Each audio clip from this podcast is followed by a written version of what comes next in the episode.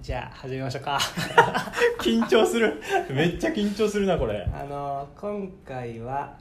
まあ誰も、まあ、身内しか聞いてないから。いやいや、まだね、めっちゃ見てるでしょ聞いてるでしょリスナーの皆さん聞いてるかな。一旦試しにいろいろ試行錯誤したいからフリー音源探してきて音楽を流しております。うっすらいいね、うん、いい感じね、うん、そうでラジオフリー BGM で調べて、うんうん、一番上に来てたやつスピード重視。そうじゃあ一応なんかネタは書いたけど書きは見れへん方がいいから俺だけ見とくね。うんいいよ、うんうん、まあでもネタの話はもうすぐ変えるから。あそうねあじゃあまずゲスト紹介。このよもやま FM ではなんと毎回ゲストを呼んでて、そうまあ面白い人たちに紹介していけたらなって感じで、まああとゲストおった方がはかどるしね会話が。緊張するね。うんじゃあ今日はゲストでカッキーさんにお越しいただいております。よろしくお願いします。カッキーです。はいじゃあ自己紹介。軽く。なんだろうね、ちなみに聞いてもらった第1回か、うんうん、第1回の図鑑段階の、うんうん、図鑑の自己紹介は都内の OL やから、うん、都内の OL 正しいなんだろうねどういう自己紹介。ちなみに、一緒に働いてるよね。一緒に働いてます、はい、一緒に働いてます。雨の人も一緒に働いてます。ああ、雨の詩じゃないですね。雨ちゃんなんですね。あ、雨ちゃん。あ、もうバレちゃったじゃん。ごめん、雨ちゃん。雨ちゃんっていつも呼んでんのに。雨の詩って呼んじゃった。雨の詩。仮名ね。雨の仮名。なんだろうね。自己紹介って言ったら難しいけども。うん、あじゃあ俺が他己紹介しようか。あ、お願い。うん、カッキーは、なんか楽しいなこれ。そう、僕とちょっと慣れ初め、生い立ちじゃなく慣れ初め。出会い、うん、分かんないけどから言うとシェアハウスから始まったよね。そうだね。新卒最初に上京してきたタイミングで、6人でシェアハウスしてたうちの1人、うん、で、エンジニアではないけど最近企画職になるのかな、うん、仕事企画そうだね。プロダクトマネジメントとかやってることが多いね、うん、マーケティングもまあやるし何でもやるね。何でもやるけど、まあ、エンジニアじゃない、うん、けどつい最近でもないかどれぐらい前やろな。1年半ぐらい前かな。あ結構前な。それぐらいに自分でアプリの開発の勉強をしてサーバーも込みで全部自分一人でアプリをリリースするっていうことをやって各方面から驚かれてるいや今はでも作れちゃうからね。何でもあるじゃん、うんうんうん、昔は多分超大変だったと思うんだよね。そうだな。なんか俺やっててこれでいいのみたいなことってめっちゃ多いんだよね、うん、で逆になんか搾取されてるなって時もあるんだよね、うん、なんか作ってるサービスはヘロクで、うん、ヘロクの上に乗ってるから、うん、なんか一回サービスが止まって、うんあれなんでこれ止まってんだろうと思って、うん、あでもなんかサーバーがインフラ側の問題なんか分かんないなと思ってヘロクにログインしてポチポチしてたらなんか ここを押して増強すれば大丈夫だよみたいなボタンがあってそれ押したら直ったけど毎月払う金額が$7ぐらい上がったのかな、うんはいはい、だから払う金額が増えて、まあ、直ったけど、ね、なんか直ったみたいな、うん、分かってないよく、うんけどまあ月$7払っとけばまあなんか治った状態は保てているみたいなことでやってる、まあ、月$でその状態を得れるっていうのが素晴らしいけどね。そうだよね昔に比べたらそう昔はそれこそ僕が新卒で入った会社はクラウドを使ってなくて、うんうんオンプレっていうんかな、うんうんうん、社内でサーバーが動いてて、うん、サーバールームみたいなめっちゃキンキンに冷えた部屋があって、うんうん、そこで社内のインフラ担当の人がめっちゃサーバーをポチポチだから増強なんかサービス1個作るのもサーバー何台用意してくださいっていう申請書書かなあかみたいなそうなんだ結構今じゃ考えられへん、今ってもうポチポチやん、うんうん$7より高いんじゃないかっていうそうだよ、ね、コストが人件費だけでも1時間働いたら絶対超えちゃうもんね。そうそうそうそう、うん、っていうのがあって、だから今は結構素晴らしいよね、うん、何でもあるから最高だね。なんかそれについて、うん、今回は、うん、どういうふうに勉強していったかみたいなちょっと待って、それまずさ他己紹介もう終わったの、うん、しれっと流れて、ね、なんかさその聞いててさ、うん、このラジオとかさ、うん、あとなんだっけコールドブリュアス、うん、聞いててさ、うん、これ長えわと思ってたんよ、うん、これ長くなるねいやなんか脱線にして長くなるし普通に喋っちゃうね。しかも気づかないで、そうそうそう脱線に気づかないで誰かがそれ戻さないと、ね、そのままスーって飛び立っちゃうよね。他己紹介はそれエンジニアじゃないけど最近アプリ作った、じゃあそれでカッキー、よろしくお願いします、はい、お願いします。じゃあ次にどういうふうに学んでいったかみたいな、そういうのを聞いていけたらなって感じですね。はい、じゃあカッキーの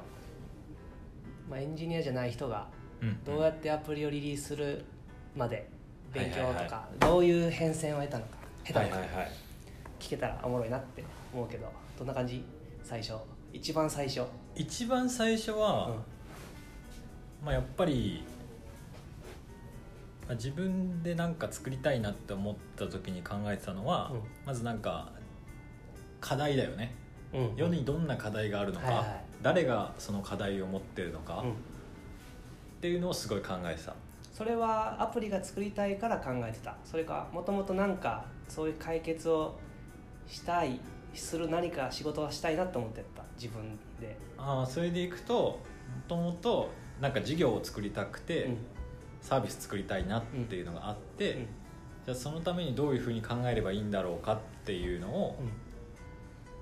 ずっと考えてて、うんうん、でそれで至った結論としては、うん、誰がどんな課題を持ってて、うん、それに対してどういうソリューションを提供するか、うん、で誰からどうやってマネタイズするかっていう、うん、まあ大きく5個、うん、誰のどんな課題をどう解決して誰からどうお金をもらうのかっていうのが、うん、を考えることがビジネスなのかなと思っているのね、うん、そのスタートは誰のどんな課題をだと思うのね、うんうんうん、誰もさなんか欲しがってないものを作ってもさ、うん、誰も使わないじゃん、うん、だからまずそこだなと思ってて、うん、課題を、まあ、探そうっていうふうに、まあ、考え始めた、うん、で、まあ、結構いろいろ考えたんだけど、うんまあ、それを考えた結果、うんまあ、ある課題を見つけて、うん、困ってる人も結構いるなで、自分自身もなんか結婚した後結構困るなと思ったのね、うんうん、っていうふうに考えて、うん、じゃあそれをどうやって解決するかって考えた時にアプリだった、うん、じゃあ まず一人で事業を始めようと思ってた。会社とかじゃなくて、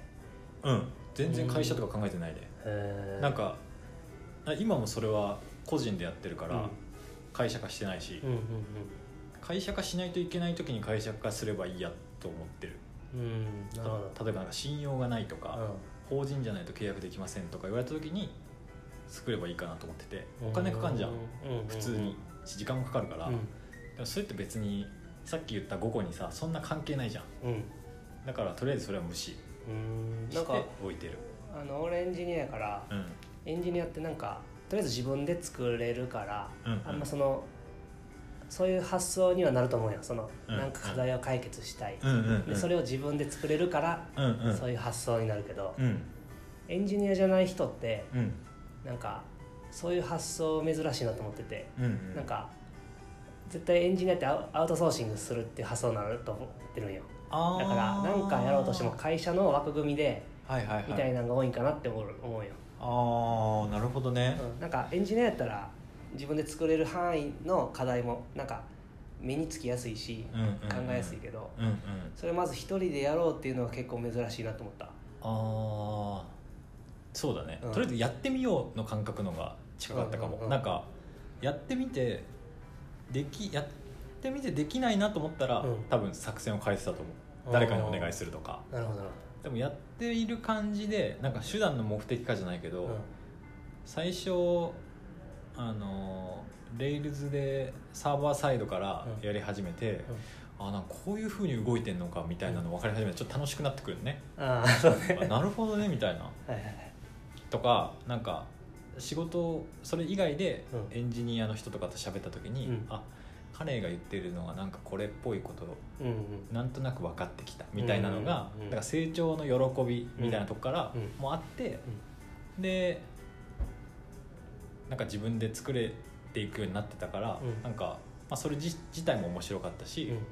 多分そこであこれ俺じゃ無理だわみたいになってたら変わってたと思うけど、うんまあ、比較的作れそうな感じがしたから、その作れそうなところを深掘りしたいんだけど、うん、深掘りっていうか順序を聞きたいんだけど、うんさっきまず自分で何か課題を解決する事業を作りたいと思った、うん、でそれが結果、サービスを作ることになった、うん、じゃあそこからどうやっていった、そのどういう始まり方をしたの？最初ワイヤー引いたね。まずキーノートでワイヤー引いた、うん、サー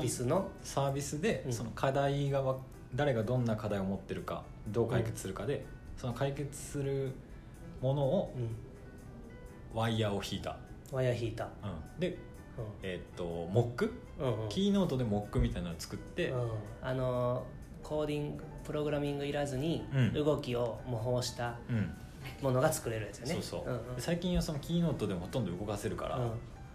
でなんかそういうツールはなんかでも買った1万円ぐらいのなんていうんだろうな iPhone の基本的なボタンとかバーとかアイコンとかのセットみたいな、そうそうでそれを使えば、まあ、なんか基本的にそのキーノートにポチポチ置いていけば、うん、画面のなんか遷移とかまではちゃんと設定すればできますみたいな、うん、ほんと1万円ぐらいの買い切りだったから買って、うんでそれ作って、まあ、自分とか、まあ、なんか困ってるって言った人に、うんまあ、使ってもらって、うん、なんかちょっとそのワイヤーをいじいじしてたのがまずある最初に、うん、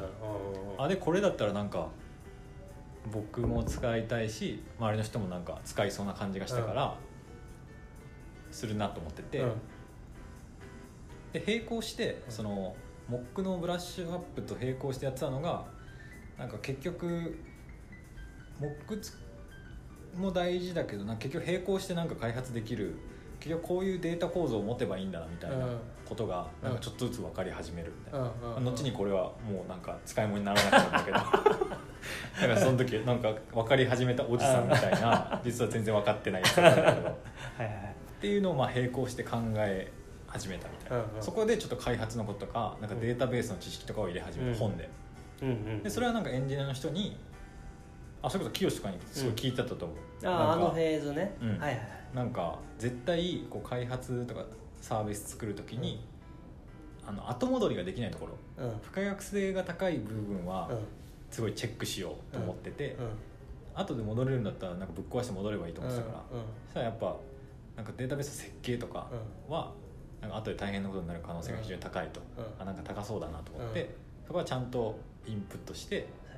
それは言ったな、うん、確かにそう最初詰まってたらもう地獄になるから、うんうん、だからその自分で本買って、うん、なんかこういう風になりそうだなみたいなのの設計を考えて、うんまあ、清志とかに見てもらって、うん、フィードバックもらって、うん、直してみたいな、はい、でその時になんか超基本的なことも実はやっぱ全然分かってないんだなとか思いながら、うんうん、あ ID って勝手に振られるんだみたいな、うん、みたいなはい、はい、まだ やってないから分かんないんだよね、うん、全然その時はプログラミングの勉強も全然してないデータベースの勉強だけ、はいはいうん、だからこの理論だけだよね、うん、だけしてて、うん、あなんかこういう風にデータを持てばなんか良さそうみたいな状態だったねその時は、うんうんまあ、そのデータ云々の概念が分かってるのも、うんまあ、一応ウェブ業界でプロダクトマネジメントとかしてたから、うん、大体の予備知識みたいなのがあったあ確かにそこの抵抗は全然なかったね、うん、その前職でそのデータをいじってデータを抽出するみたいなことはやってたからそれは結構大事かもな、うんうん、自分でデータ取ってなんかね示唆を得るみたいなことはやってたから、うん、だから逆になんかでもそれをどう作る側になると、うん、なんかまた全然違う分からなかったけど、はいはいはい、抵抗はやっぱなかった、うん、なるほどなるほど、うんそこあるかないかでな多分確かにね俺らはもう想像もできひんけど普段そういうことしてない人たちって、うんうんうん、データ何のことだみたいなみたいな、うんうんうん、そもそもよく俺が聞かれるのは、うん今 Google フォトとかでクラウドに写真アップロードできるやん、うん、この写真のデータは、うん、Google フォトっていうアプリに入れたらどこにどうなるのみたいなめっちゃ聞かれるんよ、はいはいはいはい、端末の中にデータが入っててみたいなのを言ってもなかなか理解してもらえへんのね、うんうんうん、でそういうのに近いと思うよね、はいはいはい、うん、確かにそこの予備知識が結構大事だったよね、確かに、うん、なるほど。じゃあそのデータベースを学びました、うん、で次は実際プログラミングに入っていく。実際そうだね、そこからレイルズでプロゲートとかやった、いやあれやったわ、なんだっけオンラインのドキュメントなんだっけ、レイルズチュートリアル、あレイルズが用意してるやつか、うん、はいはい、を読み始めた、大事、あで作り始めたんだその通りに、うん、あ言うてたな、そういえば一旦レイルズチュートリアル作ったらいいよって言われて、うんうん、別なエンジニア、とあるエンジニアに言われて、うん、あそうなんだと思って、うん、じゃあそれ作り始め、うん、あれはチュートリアルでブログサービスを作るとかやったっけ、確かそんな感じ、うんうんうん、一連の流れが理解できるサービス、ウェブサービスを作れるんですよね、そう、うん、を作り始めた、うんうんうん、で、もう分かんないとこはひたすらスキップしてた、正直、うんうん、はいはいはい、だからなんかちょっと複雑そうだなとか、うん、危ないなここはとか勝手にジャッジしてスキップしてたけどなんか後々、うん、実装していったら見返すことは結構あったね、やっぱりこれってどうやって実装するんだっけとか、なんか振り返ることはやっぱり結構多かった、1回やってみたら、うん、全体像が分からんとな、そこの重要性も分からんもんね、うんうん、でやってみてあれこれ何やっけって時に理解した方が理解しやすいし、うん、定着するよね、うんうん、だからざっと見ていったみたいな感じで、ね、うん、1週間ぐらいだった気がする、おー、はい、うん、ずっとそれしかやってなかった、ね、それができる人できひんとおるけどね、くじけちゃう、読書と一緒で、あめっちゃ端っこまで気になるはい、はい、ここ見とかなんかやばいんじゃないかみたいな、基本そう見えちゃう、なるほどなるほど、うん、俺結構捨てるから、うん、捨てるっていうか本読んでても結構読み飛ばすのね、うん、バンって、いや多分それ結構大事だと思う、うん、できる人は少ないと思う。なんか最近何の本だっけ、読んだ本にも書いてて、なんかその考えてたことをうまく説明してくれてるなと思ったのは、うん、その物事をなんか選択する時の話で、うん、なんか何かをなんだろうな、例えばゴミ箱を買い替えるみたいな時に、うん、いろんなゴミ箱をちゃんと見て、うん、昨日こういうものゴミ箱っていうのがあるんだって、うん、なんか一覧にして、うん、あじゃあこれが値段とかスペック的に良さそうだからこれを買うっていう、うん、なんか網羅性を担保して買う方法と、うん、その自分はゴミ箱に対してこういう機能が欲しいから、うん、その機能に該当するものがあればもうピッて買っちゃうっていう、うんうんうん、なんか2つのやり方があって、うん、で後者の方がなんか不幸になりにくい、うん、捨ててるけど自分のニーズは満たせてるわけじゃん、うん、でもなんか前者のその網羅性を担保すると新しいものが出てきた時に、うん、あそっちのやついいかもみたいな目に映っちゃって、うんうんうん、なんか結果なんか自分の満たしてくれるものじゃない機能が付与されたゴミ箱が新しく出ただけかもしれないのにちょっと嫌な気持ちになるというか、うん、っていうなんか物の選び方みたいなのがあって、はいはい、俺結構やっぱ自分の機能を満たしてくるものをパッて買っちゃうから、うん、だから本とか読んでて、うん、もうあこの書俺いらねえわみたいなのとポン飛ばすの、うん、そういう感じでチュートリアルとかも読んでたから、なるほどなるほど、うん、それ大事やな、うん、なんかそういう網羅性を担保する人って買った後もめっちゃ気にしそうやな、うん、新しいものとかね、うん、それは結構あるな、うん、なんか世界一幸せな国、うんうん、とかブータン、うんうん、とかあるやん、うん、あれってなんで幸せかどうかみたいな話、どっかで聞いて、すげえ脱線するね、ラジオっぽいいいねいいね、なんかあでもあっさいけどあっさいのあれだけど、そこで言ってたのはブータン別になんか豊かな国でもなんでもないよね、確かけどなんで国民が幸せって思ってるかっていうと何も知らないから、知識がないから、はいはいはいはい、周りと比べるほどの知識もないから、はいはいはいはい、みたいな言ってて、うんうんうん、あなるほど、知識は結構人を不幸にするなみたいないろんなとこでも言われてるし、あまさにブータンもそんな感じだからみたいな、うんうんうん、っていうのが最近なんか聞いたことある、はいはいはい、それすごい感じるね、感じる、知識増えすぎるとあえてでもその知識を入れないようにするってトリコも必要ないなって思う最近。なんか、うんうん、いくらでも入ってくるやん、うん、だからそのゴミ箱一つでもさ、うん、広告もかけられてさ、うん、一回ゴミ箱買ったのにこのゴミ箱どうですかって広告出てくるやん、うんうん、でそれが新機能あったら新しかったらみたいなのあるよね、うんうんうん、そういう追いかけられるからそこから逃げる努力をするっていうのも結構大事な気もするな、うんうんうん、そうだね、うんでなんだっけあそうだからその読み飛ばしながらザザザっていったって、はいはい、チュートリアルは終わりました1週間、ね、そう、なんか神経質にやるとあんまりね続かないし、うん、何が大事かその時点で分かってないから、うん、まあなんか適当にやろうみたいな。俺全然でも全部網羅したいタイプだからちょっとそれはやらないなそうだよね、そうやろうかなやりたいなって思ったけどできんことやな、うん、でもその、うん、あとはでそれをやって一旦それレイズはサーバー側ねいわゆるそう、うん、で作って、うん、そこから何やったかなフロントはまだ全然やってなくて先に、うん、あこういうそこからなんか通信のことを学び始めたなんかどうやら通信というものが必要になってきそうな気がしてきたみたいなはいはいあその前にあれかなHTML から特定の情報を引き抜く、うん、ああはいはいはい各機のサービスに必要な機能やもんねそう、うん、が必要だから、うんうんうん、どうやら特定のページをから、うん、特定のこの情報を取ってくるみたいなことが必要になってくる、うんうん、きそうだみたいなスクレーピングってやつねあそう、はいはい、っていうのがあって、うん、あなんかそういうことできんだなみたいな、うん、でそれを勉強し始めたんだよね、うんうんうん、それ普通にでもググったらなんかすぐ分かるもんだったから、うんまあ、なんかそうやって抽出すんだみたいな、うん、じゃあ次に抽出したやつはでも保存しておきたいから、うん、あここでついにデータベースというものが出てきたみたいな感じで、はいはい、だから特定のなんかページの情報をデータベースに保存するということをやらないといけないんだ、うんうんうんでそれをやり始めた最初、うん、それをレイルズで書き始めたんだよね今聞いてる感じめっちゃ効率いいななんか何が必要かみたいな逆算しちゃってるから、うんうんうん、あこういうことをやらないといけないんだみたいななるほどねでもうデータベースに保存するとこのプログラムを書いていたとそう、うん、で書いていって、うん、で書いていってその後はその保存したデータを、うんとユーザーがなんて言ったらいいんだろうな取得するところあそうだねそのデータをそうか次取得するところか、うん、取得するところがあってその取得したデータをもとにまた新しいデータを作って、うん、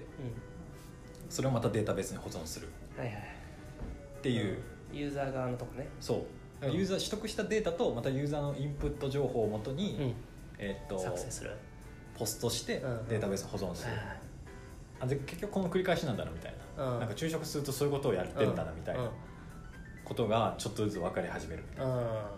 こういう通信があるとこういうことなのかみたいな、うん、ポストゲットそう、うん、ポストとゲットを知るみたいな、はいはいはい、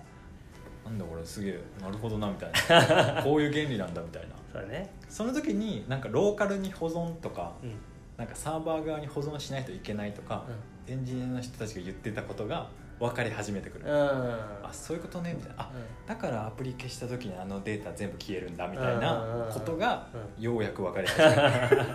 うん、なるほどみたいな、うん、そういう原理ねみたいな、うんうん、でそれはアプリをまだ作ってないけど API だけ作ったってことあそうだね、うん、API だけ作ってたじゃあもう普通に URL 叩いてとかだよね、うん、そ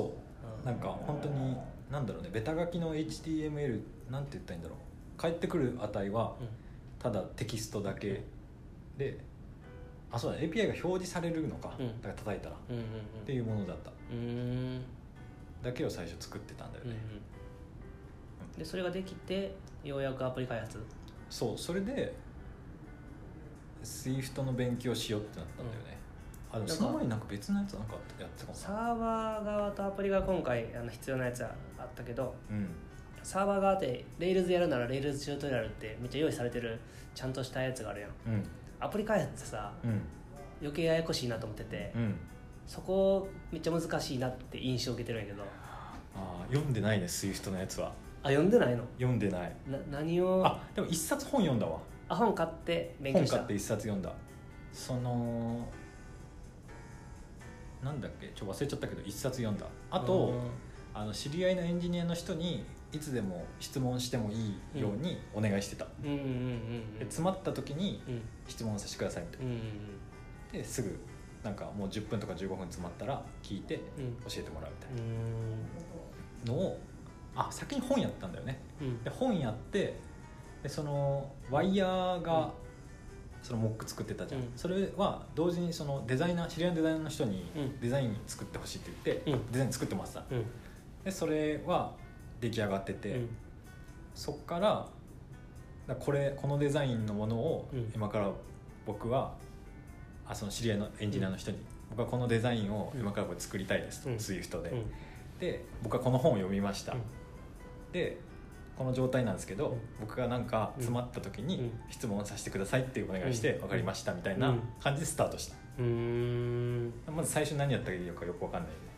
で本の通りにアプリケーションのなんか1画面を作って、うん、その画面がどんどん発展していくみたいな。まず X コードっていうのがもう、そう X コードねX コードをまず入れようみたいな、iPhone アプリ開発するのに必要なエディターというか IDE、うん、開発環境、うん、あれがまずクセモノやもんな、うん、今まで触ったことない独特の、ね、うん、なるほどね。そうから始まったね。うん、結構さっき一番最初のモック作るとこもそうやし、うん、さっきの人にお願いするとこもそうやし、うん、結構自己投資っていうか、もうやろうって決まってからお金使ったり、うん、人を巻き込んでお願いしたりするのめっちゃうまいな、早いよな謎に依頼するからなんかすごいすごいと思う。あ、そっか。多分一番最初のモック作るところも1万円すぐポンって出す人は少ないと思う。頑張ってフリー素材探して、はいはいはいはい、っていうところでまず時間かかると思う。はいはいはい、ああ、うん、俺結構そこポンっていくな。うん、それが結構特徴的やと思うけどな、他の人と違うところやと思う。うんうんうん、でも会社建てるより絶対安いからね。うん、あと、うん、時間よりお金より時間って感じだな。うんうん、やっぱフリー素材探していくので結構疲れるパターン多いと思う。そうだね、確かに。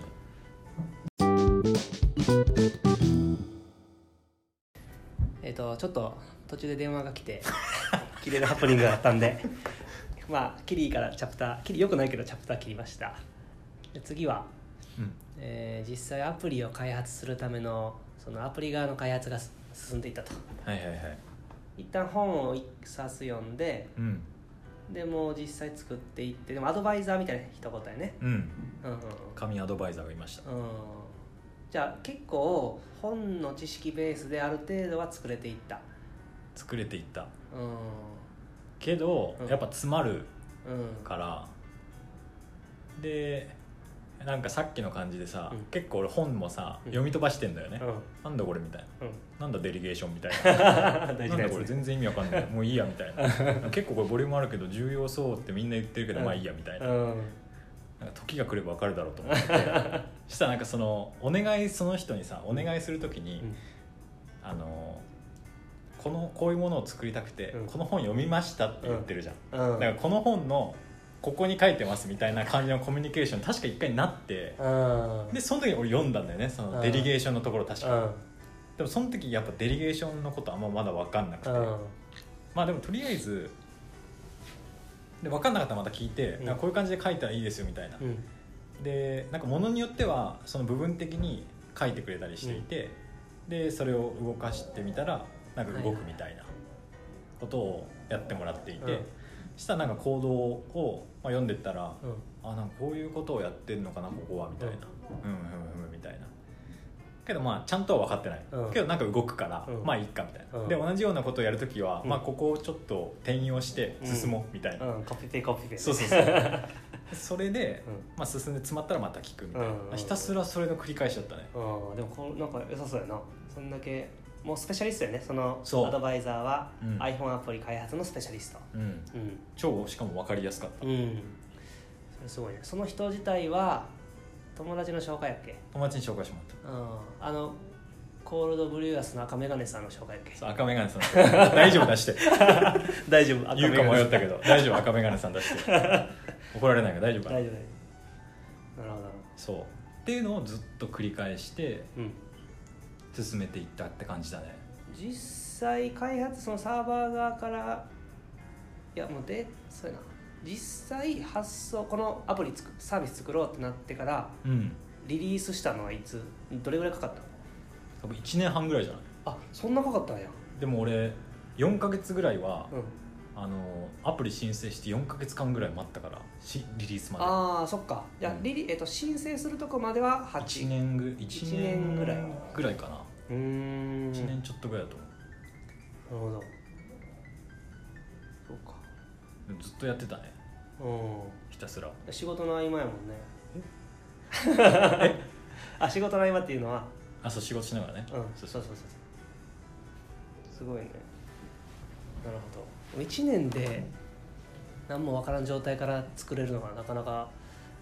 夢があるな。今ならではな気がするけどな。結構もうそういう、まあカッキーは本読んだけど、そういうサービスもめっちゃ多いしな。今はもう、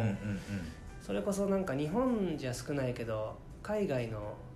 コースとかあるし、動画の教材とかめっちゃ人気やん。それを一旦見れば、もう全て動画とか一番わかりやすいやん。本とかで文字確認して、確かに。しかも X コードとかもさ、使い方、ボタンどうやって表すの、スクショみたいに一応本に貼ってるけどさ、どこも分からないよ。本分からないね。そのキャプチャーが連続してさってきついよね。特にUI、ユーザーが触る画面のデザインするときに使うストーリーボードとかは、まあ分からんショートカット意味分からんし、だからそれが動画とかで今見れたらな、確かにね、効率が全然違うよな。そうそう、学習効率高い動画。しかもきつくないと思う。きつくないと思う、楽しいと思う、動画やっぱ楽だからさ、ね、読むって結構パワー使うから、今一からやるならそれめっちゃ効率いいなって思うな。確かにそんな気がする。やったことないけど、ちょっとだけあれやったわ、ドットインストール。ああ、確かにあれ動画やな。なんか動画でいいのは謎のショートカットとかも知れる。謎の機能とかショートカットとか、その人が普段やってる確かに。そうなんでどうやったんだ今みたいな謎の動きする時あるよね。ツールの使い方も結構発見があったりするのは大きいなって思うね。全力で来るもんね、向こうのそのなんというか動きがさ内容はすごい初歩的なさ、 HTML のヘッダーとはみたいなやつなんだけど、そのエディター内でのさ、カーソルの動きがなんで今の動きっていうのはめっちゃあるよな。しかも俺が特にそうなんやけど、一回ツールの使い方を理解すると、もうそれで頑張ろうとするよね。確かに確かに。別にそれが不満って思わへんのよ、けど一般的にはっておかしいけど、いわゆる、まあ、エンジニアでよくあるのはもっと効率化したいみたいな、もっと自動化したいとか、そうだね、もっと良くしたいみたいなモチベーションが多いから、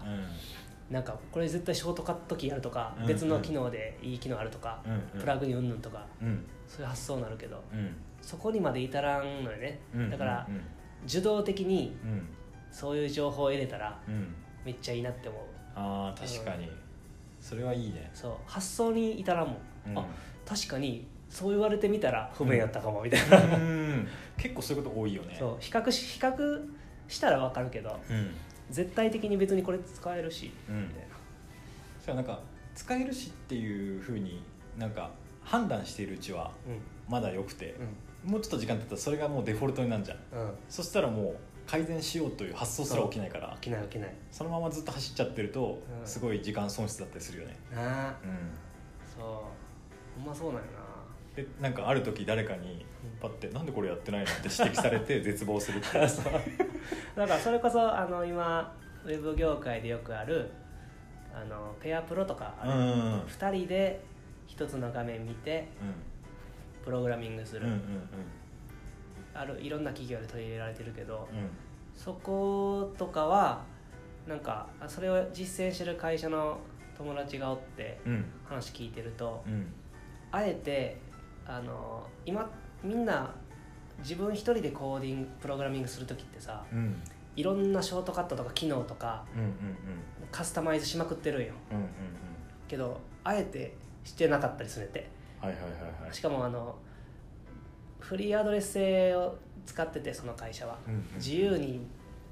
自分たちの席が決まってないから、つまりパソコンも決まってないよ、うんうん、だからそのパソコンによってカスタマイズされてたらさ、はいはいはい、結構カオスやん。確かに。だからほぼデフォルトの状態で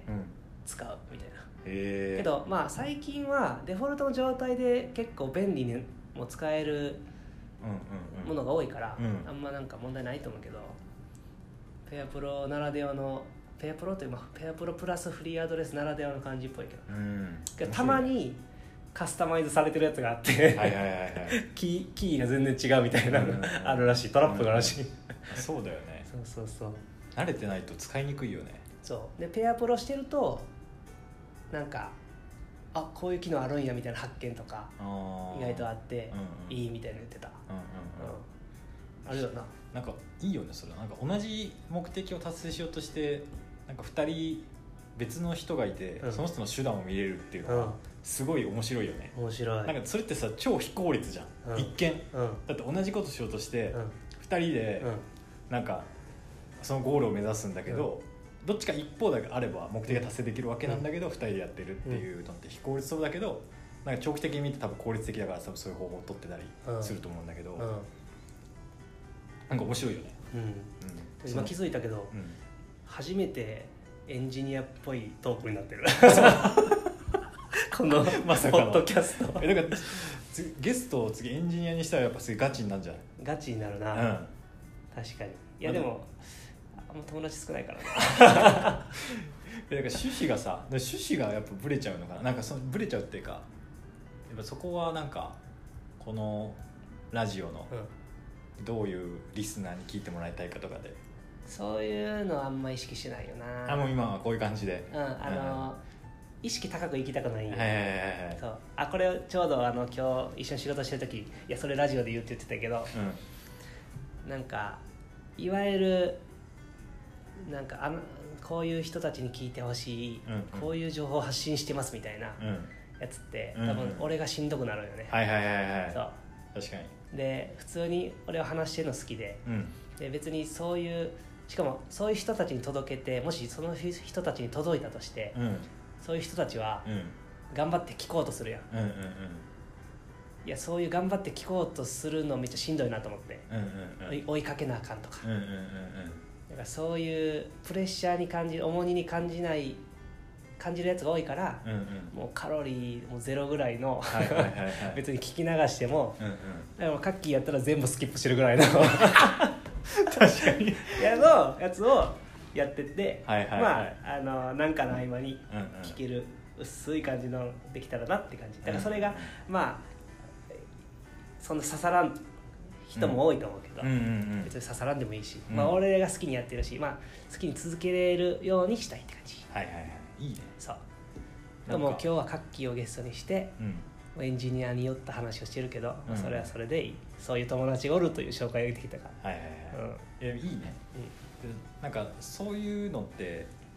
今パッと思ったのはなんかスナックっぽいイメージをしたんだよ俺は。なんかレストランじゃなくてスナックみたいな。うん、でもどっちもめっちゃなんか流行るとこは流行るじゃん。うん、でもなんかスナックってそこになんかフラッと寄った人がファンになって、うん、別に何かだって美味しい酒があるわけじゃないし、うん、なんか美味しいご飯があるわけじゃないけど、たまになんかあるね、その空間に寄ってちょっと癒されて帰るみたいなはい、はいうん、一方レストラン行く時ってさ、いやこの今日は何々のコースをしっかり食べてみたいになるとさ、シェフとかさ、 その運営の人はさ、やっぱ責任を負うわけじゃん。1万いくら払って